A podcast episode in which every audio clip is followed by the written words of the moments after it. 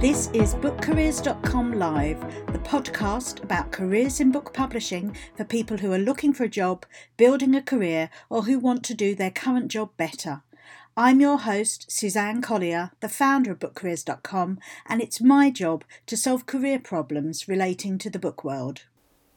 If you're looking for a job in book publishing, do check out the BookCareers.com website for all our services. There is bound to be something to help you through your current situation. We have a newcomers job club, a professionals coaching group, offer help with CVs, covering letters, applications and interviews, run a one-day how to job search in book publishing course, as well as support people through redundancy or even wanting to career change out of book publishing. Visit bookcareers.com or book into our careers clinic via the website, or my email, as always, is suzanne@bookcareers.com. Hello and welcome to episode 206 of BookCareers.com Live. I was talking this week to a person who has accepted a promotion in their current place of work and wondering how to prepare themselves for the role. It might seem a simple thing, but often when you are being promoted, there are a number of complex side issues along with the usual imposter syndrome of, am I good enough? So here are some tips to help get you through. Number one, have confidence. Congratulations, you got the job. You and not the other applicants, some of whom might also have been internal applicants. This means your employer has every faith in you that you will succeed. So why are you letting that nagging voice of, am I good enough, take over? Have every confidence that for once your bosses have done the right thing and made an appropriate appointment. You weren't a compromise, you weren't the cheaper option, you haven't accepted the poison chalice, you were in the right place at the right time and the right person got the job. Well done. Number two, watch the green-eyed monster. I mentioned some of the negatives in point number one, because if there were other internal applicants who didn't get the job and you did, they might try and undermine you in some way. I can hear one or two listeners shouting at me now, why are you going on about the negatives? It is because you must be aware of this. In one role, I got the job over someone else who had longer service with the company. They spent the first 3 months of my appointment trying to find fault with everything I did and undermine my work. They were meant to pass files and documents over when I started in the role, but they didn't. They were meant to provide me with some support, and they didn't. They left me to fend for myself. Once or twice, they provided me with misinformation. They would only tell me part of the story, or they would lead me towards a situation which was like an erupting volcano, suggesting, for instance, that I phoned an author who they knew hated being phoned. Then at every meeting or point where I was not in full information of the facts or fully prepared, they would take great pleasure in pointing it out publicly. It wasn't until I found out from another colleague that they had been turned down for the role I got that I spoke to one of the directors, and this was quickly nipped in the bud. So do watch out for this. How you tackle it is by being fully aware that this might happen and keep a track of what they have given you and when. If you require something from them, put it in writing, send an email. If you've agreed something with them, confirm it in writing, send an email. If they give you any information, check it out for yourself before acting upon it. And where you can, thank them for their input. Be pleasant at all times and be the professional person you are. Don't get into any confrontation with them, as they are likely to use any conflict as an excuse to make a complaint. At all times, be the better person. Smile, thank them, Don't get caught up in any petty games, and hopefully they will soon get fed up with it all. Often I have found that the person who has missed out on promotion leaves the company within a matter of months. So hopefully, if the green-eyed monster is in your office, they won't be there for very much longer. Number 3 concerns the handover period. Usually there will be a period when you need to start your new role, but the company hasn't yet found a replacement for your old role. So you could find yourself doing both jobs. I think the point here is to make it clear that you'll cover the essentials and the urgents from your old role, but if you have a new development project in your new role, often this will have a deadline and performance targets attached, so you really need to be cracking on. This is where some negotiation will come in. Without knowing the specifics of the role, it's difficult to suggest precisely how to manage, but one or two ideas could be you spend the first 2 hours of the day or morning in one job and the rest of the day or the afternoon in the other. Don't feel pressured to work excessive hours to keep on top of both jobs. This is not your responsibility, as you don't want your employer to say, "Oh, you're managing both jobs, let's keep it that way," and not recruit a replacement. It could be that your start date in your new role is slightly delayed until a replacement is found for your old job.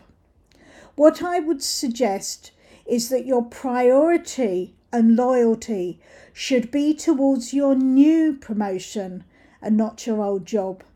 Because if you don't succeed in your new job, then you will likely find yourself fired. They aren't going to fire you from your old job because you've left that. But negotiate. Make sure there are clear boundaries and don't work 24/7 or exhaust yourself. You are going to need to be on top form and have lots of ideas and energy for your new role, so don't let yourself get burnt out. Number 4 is about training your replacement. If you can, sit down and write notes. Type up any procedures, make it clear what it has to be done and when by. Think of it like an instruction manual for your job. In fact, if you haven't done this before, it is often a good exercise to do in your current role, especially if you're undertaking a task periodically, like once every 6 months or so. So you always forget which way round the paper goes up in the photocopier, for instance, face up if it's going through the feeder. I personally have a number of instruction pages for my job. There are some tasks I do at Book Careers so sporadically, I always forget the order in which to do them. So I make myself notes and checklists. So why not do this now for your colleagues or any replacement? Number 5 is about training yourself. In amongst everything else going on, will there be any new software or skills you need to learn for day one in your new role? Use any handover period as the opportunity to get to grips with them. Spend 20 minutes, that's all, 20 minutes a day learning your way around the software, or spend 20 minutes researching or learning another skill you may be using in your new role. If you're being promoted as a replacement for someone who is leaving, you could ask them to do a handover with you, as you would do with your replacement, and also for any tips or insight into your new role. Number 6 concerns problem solving. Very often when we are promoted into a new role, there is an aspect of problem solving. Something might have been going wrong and your employers are hoping that your promotion is the miracle that can fix it. It might be a system, it could be with an author or two, it could be with the publication schedule or critical path, whether the contracts are signed on time or the jacket briefs are always late, or it takes 10 people to action one item, or whether you are required to look at overheads and implement some cost control. Whilst the company might be expecting an instant and immediate change, unless this is something which you've already had involvement in and is easily solvable, then take a step back before taking action. It's very easy to fall into the trap of making instantaneous changes on day one of a new promotion or on any new job. But the reality is that often you need to do some research, talk to all those involved, and check out all the facts and all the pitfalls.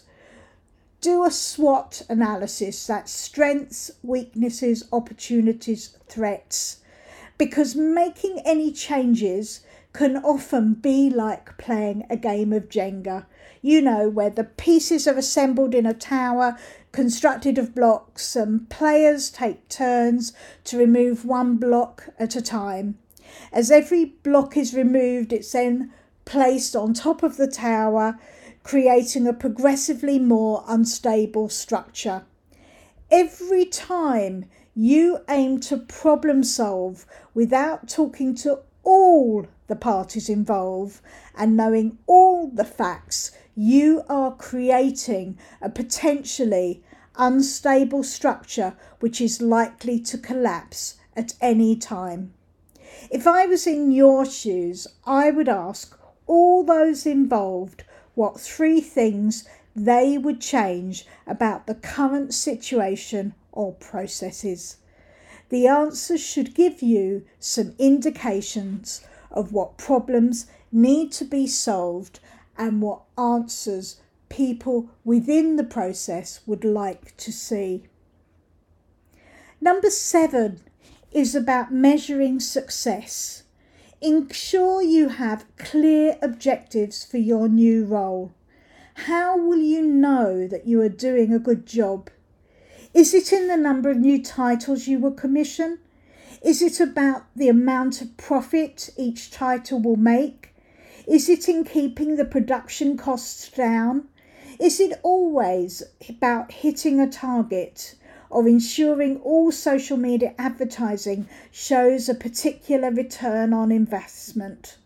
No matter what is going on around you, whatever problem solving you have to do or what distractions you may have in your new role, stay focused on the objectives that have been set, and not only will you keep your new job, you could be in line for yet another promotion. Good luck. If you are being promoted and are looking for coaching, or if you wish you had a publishing job to be promoted from, then book into our careers clinic for a quick chat. Press the book a call button on our homepage, or check out all the services on the BookCareers.com homepage. If you're stuck, my email, as always, is Suzanne@BookCareers.com. Now it is your opportunity to join in the live discussion. You can find us across social media using the hashtag BookCareers or on Twitter @BookCareers or me personally, Suzanne Collier. Or visit our own platform at bookcareers.com/live. Thank you for listening. May you all be doing a job you love and being paid the salary that you so richly deserve.